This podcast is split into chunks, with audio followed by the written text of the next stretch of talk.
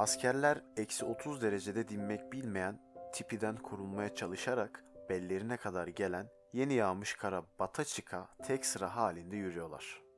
Dünden Bugüne'nin yeni ve üçüncü bölümüne hoş geldiniz. Merhaba, ben Burak. Bugünkü bölümümüzde Sarıkamış Harekatı'nı ve onun ardından ise Dumlupınar denizaltısı ile ilgili bazı olaylar anlatacağız. Eğer bizi evinizden dinliyorsanız çayınızı kahvenizi hazır etmeyi unutmayın. Eğer bizi dışarıda dinliyorsanız kulaklıklarınızın sesini birazcık daha açmayı ihmal etmeyin. Dünden Bugüne'nin yeni bölümü başlıyor. Uzayıp giden asker sırasında birbiri ardına düşen askerler görülüyor. Önce ayakları donuyor, düşenlerin çoğu bir daha kalkamıyor. O anın tanıklarından Köprülü Şerif şöyle diyor. Biz belki 10 bin kişiden çok insanı bir günde karların altında bıraktık ve geçtik. Bir köy evinin önünde yatan üstleri karla örtülmüş cesetler görülüyor. Hilmi Bey evin kapısını açtırıyor. İçeride odun tomrukları gibi üst üste dizilmiş cesetler var. Soğuktan bronz heykeller gibi duruyorlar. Hiç bozulmamışlar. Yarbay Aziz duygularını gizleyerek bunları niçin defnetmediniz diye soruyor. Hilmi Bey çaresizce başını öne eğiyor. Toprak donmuştur, kazma işlemez diyor. Enver Paşa basına sansür uygulayarak Sarıkamış dramını tam 7 yıl gizlemeyi başardı. Kamuoyu Sarıkamış dramını ancak harekata katılmış olan 9. Kolordu Kurmay Başkanı Emekli Yarbay Köprülü Şerif İlde'nin 1922'de önce Akşam Gazetesi'nde çıkan daha sonra da kitap olarak basılan Sarıkamış adlı eserinden öğrenebildi. 29 Ekim 1914'te Harbiye Nazırı ve Başkomutan Vekili Enver Paşa'nın isteğiyle Osmanlı donanması Rus limanlarını bombaladı. Böylece Osmanlı 1. Dünya Savaşı'na girdi. Kafkas cephesinde Hasan İzzet Paşa'nın komutasında 9. 10. ve 11. kolordular ile bir süvari tümeninden oluşan 3. ordu vardı. Resmi belgelere göre bu ordu jandarma ve menzil birlikleri hariç 97 bin kişi kadardı. Bazı kaynaklar bu sayının 190 bin kişi olduğunu yazıyor. 1 Kasım 1914'te Ruslar Sarıkamış üzerinden Erzurum Köprüköy'e saldırdılar. Kasım'ın başlarındaki Köprüköy ve Azap muharebelerinde 3. ordumuz Rusları geri çekilmeye zorladı. Bundan başarılı da oldu. Ancak Rusları söküp atmak mümkün olmadı. Kar yağmaya başlamış. Dağlar karlarla kaplanmıştı. 3. Ordu Komutanı Hasan İzzettin Paşa o karda, kışta, yarı aç, yarı çıplak bir savunma ordusuyla düşmanın üzerine daha fazla gitmeyi uygun bulmadı. Harekatı durdurdu. 3. Ordu Köprüköy'de beklemeye başladı. Enver Paşa bir kuşatma harekatıyla Rus ordusunun yok edilmesini, böylece 40 yıldır düşman elindeki Kars'ın, Sarıkamış'ın kurtulmasını istiyordu. Osmanlı orduları Genelkurmay 1. Başkanı Friedrich Bronsart ve müttefik Alman subayları da bu düşüncedeydi. Enver Paşa, Genelkurmay 2. Başkanı Hafız Hakkı Bey'i durumu incelemesi için Kafkas cephesine gönderdi. Hafız Hakkı Bey 2 Aralık'ta Erzurum Köprüköy'e geldi. Burada Hasan İzzettin Paşa ve kurmaylarıyla görüştü. 3. Ordu Komutanı Hasan İzzet Paşa, 10. Kolordu Komutanı Ziya Paşa ile 9. Kolordu Komutanı Ahmet Fevzi Paşa o koşullarda bir harekata karşı çıktılar. Enver Paşa, Alman Bronzart Paşa ile birlikte 13 Aralık'ta 3. Ordu karargahının bulunduğu Erzurum Köprüköy'e geldi.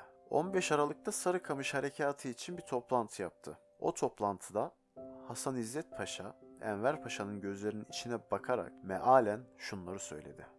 Üçüncü ordu Sarıkamış'ta Ruslara karşı bir harekata hazır değildir. Ordu zayıftır. Eksiklikleri çoktur. Yiyeceği yoktur. Askerlerin çoğu yazlık elbiselidir. Her yer karla kaplıdır. Soğuk sıfırın altında 40 dereceyi buluyor. Askeri mahvederiz. Enver Paşa öfkeyle konuştu. Köprüköy ve Azap'ta Rusları yenenler bu askerler değil mi? Kimse giyeceğimiz, yiyeceğimiz yok demiyor.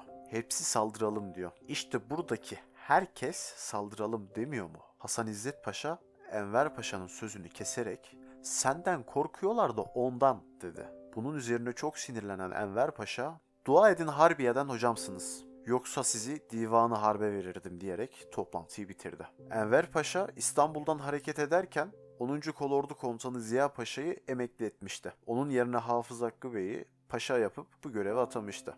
O bölgeleri çok iyi tanıyan 9. Kolordu Komutanı Ahmet Fevzi Paşa'yı da emekli etmiş, onun yerine de Ali İhsan Paşa'yı getirmişti. 11. Kolordu Komutanlığına ise Abdülkerim Paşa'yı atamıştı. Harekata karşı çıkan 3. Ordu Komutanı Hasan İzzet Paşa 18 Aralık gecesi istifa etti. 19 Aralık'ta Enver Paşa 3. Ordu Komutanlığını bizzat üzerine aldı. 3. Orduya acil erzak lazımdı. Taarruz halindeki asker aç kalabilirdi. Askerin kışlık giysisi de yoktu. 100 bin takım kışlık giyecek taşıyan gemiler Karadeniz'de Ruslar tarafından batırılmıştı. Enver Paşa cepheyi ziyaret ettiğinde ordunun perişan halini gördü. Ertesi gün orduya yayımladığı bir bildiriyle askerlere şöyle seslendi. Askerler, hepinizi ziyaret ettim. Ayağınızda çarığınız, sırtınızda paltonuz olmadığını da gördüm. Fakat karşınızdaki düşman sizden korkuyor. Kafkasya'ya gireceğiz. Görülen o ki Enver Paşa, Hafız Hakkı Paşa'nın da desteğiyle on binlerce vatan evladının canı, kanı pahasına bilerek, isteyerek büyük bir kumar oynadı. Taarruz planına göre 9. 10. ve 11. kolordular 25 Aralık'ta Sarıkamış'ta buluşup hep birlikte Ruslara saldıracaktı. 22 Aralık'ta Sarıkamış harekatı başladı. 11. kolordu Aras Vadisi'ndeki asıl Rus kuvvetlerine saldırdı. 9. kolordu Bardız, 10. kolordu Olt yönündeki güçlükle ilerledi. Enver Paşa da 9. kolordu ile birlikteydi. Askerimiz büyük fedakarlıkla Oltu'ya ve Bardız'a girdi.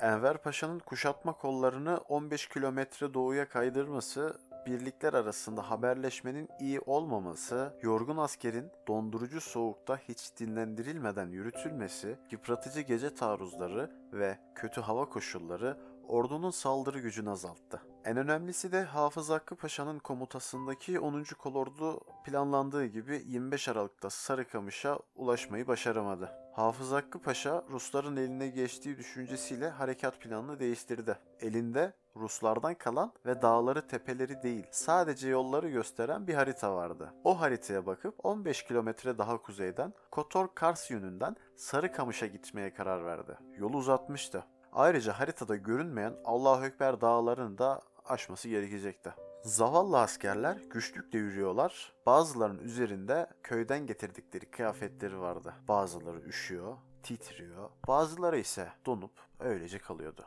Dahası var. Yanlış hesaplar, iletişimsizlik, kötü yönetim yüzünden 31. ve 32. tümenler yanlışlıkla tam 4 saat birbirine kurşun sıktılar. 2000 askerimizi bu şekilde kaybettik. 25 Aralık'ta Enver Paşa az bir kuvvetle de olsa Sarıkamış önlerindeydi. Eşi Naciye Sultan'a Cici Sultanım diye başlayan son bir mektup yazdı. Şimdiye kadar asker ve zabitler hiç kusursuz savaştılar. Ayaklarında çarık, sırtlarında palto bile yok. Sarıkamış önlerine çok az kayıpla geldik. Allah nasip ederse başarı kesin gözüküyor. Her şey biraz da hafıza bağlı. Eğer başarılı olamazsam ben de en son askerlerimle birlikte öleceğim. Hafız Hakkı Paşa ortalarda yoktu. Enver Paşa gece karanlığında iki alay askerle Sarıkamış'a saldırdı. Fakat 9. Kolordu Komutanı Ali İhsan Paşa'nın bu soğukta gece karanlığında taarruz olmaz ısrarıyla taarruzu durdurdu.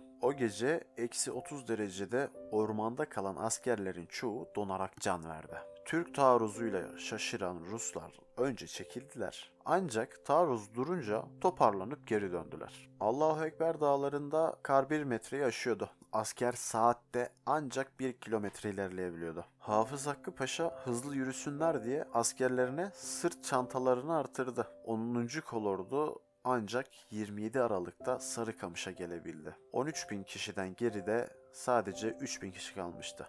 General Yudaniç 1 Ocak 1915'te Barda Sarıkamış üzerinden bir kuşatma harekatı başlattı. Enver Paşa ise 9. ve 10. kolorduları birleştirip Hafız Hakkı Paşa'nın emrine verip cepheden ayrıldı. 4 Ocak'ta Hafız Hakkı Paşa geri çekilme emri verdi. Ancak yine geç kalmıştı. 9. kolordu ile kolordu komutanı Ali İhsan Paşa Ruslara esir düşmüştü. Sarıkamış'ta esir olmaktan son anda kurtulan Hafız Hakkı Paşa ise çok geçmeden tifüsten hayatını kaybetti. Peki Sarıkamış'ta kaç şehit verdik? 90 bin mi? Hayır. Resmi belgelere ve bazı yerli yabancı tanıklara göre Sarıkamış'ta 30-35 bin şehit verdik. Bence bu sayı 40 binden az değil. General Yudaniç'in günlüğüne göre 20 bin civarında da esir verdik. Yine General Yudaniç'in günlüğüne göre Sarıkamış'ta Rus ordusu da çoğu doğunarak toplam 26 bin civarında kayıp verdi. Peki sorumlu kim? Sarıkamış dramının bir numaralı sorumlusu hiç tartışmasız Enver Paşa olduğu söyleniyor. Sarıkamış Harekatı Harbiye Nazırı ve Başkomutan Vekili Enver Paşa'nın kararıyla yapıldı. Enver Paşa, 3. Ordu Komutanı Hasan İzzet Paşa'nın ve 9.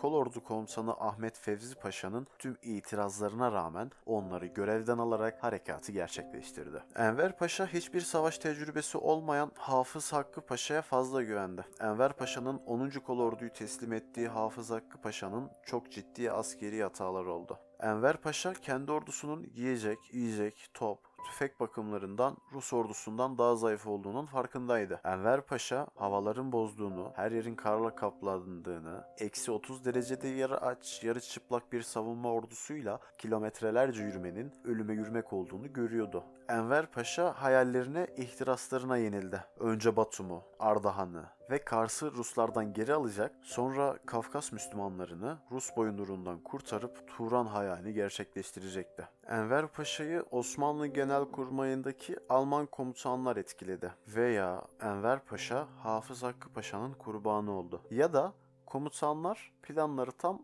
uygulayamadılar diyerek Enver Paşa'nın Sarıkamış dramındaki rolünü hafifletmek ise tarihçe yakışmaz. Enver Paşa o Alman komutanlara ve o Hafız Hakkı Paşa'ya çok güveniyordu. Enver Paşa büyük bir vatanseverdi. Ancak akıl değil, duygu adamıydı. Sarıkamış'ta aklıyla değil, duygularıyla hareket etti. Tecrübeli komutanların uyarılarına kulak asmadı. Enver Paşa tecrübesizdi. Bu büyüklükte bir orduyu hiç yönetmemişti. Yeri gelince durmayı, yeri gelince çekilmeyi bilmiyordu. Askeri strateji bakımından bunlar büyük eksikliklerdi. Köprülü Şerifil'den Sarıkamış adlı anılarını şöyle bitiriyor. Gelecek kuşaklara ibret olsun ki biz tüm millet yanlış yaratılmış bir adamın arkasında kurtuluş aradığımız için feleğin dediği güne düştük. Evet, Sarıkamış Harekatı bu kadardı. Şimdi sıradaki konumuz Dumlupınar denizaltısı. Daha önce duyanlarınız olmuştur. Duymayanlarınız da olduğuna eminim. Dumlupınar denizaltısı Türkiye Cumhuriyeti'nin en büyük facialarından biri. Türk denizcilik tarihinin en trajik kazalarından biri yaşandığında takvimler 4 Nisan 1953'ü gösteriyordu. Mulupınar denizaltısı İsveç bandıralı bir gemiyle çarpışarak Çanakkale Boğazı'nın derinliklerine gömüldü. Bu kazayı hafızalara kazıyan ise denizaltının içinde sığındıkları küçücük bölmede ölüm kalım mücadelesi veren denizcilerin tarihe kalan son sözleriydi. Zumlupınar denizaltısı yorucu bir görevden dönüyordu. NATO tatbikatını tamamlamış, geldiği limana doğru ilerliyordu. 3 Nisan'ı 4 Nisan'a bağlayan gece sisli ve yağmurlu bir hava karşıladı denizaltıyı Çanakkale Boğazı'nda. Saatler gece 2 civarındaydı. Dumlupınar büyük bir gürültüyle sarsıldı. Seyrine yüzeyde devam eden Dumlupınar denizaltısı Naraburnu açıklarında İsveç bandıralı Naboland gemisiyle çarpışmıştı. Dumlupınar makine dairesi ve burun kısmından ağır şekilde yaralanmıştı. Bu yaralar çok geçmeden Dumlupınar'ı batırdı.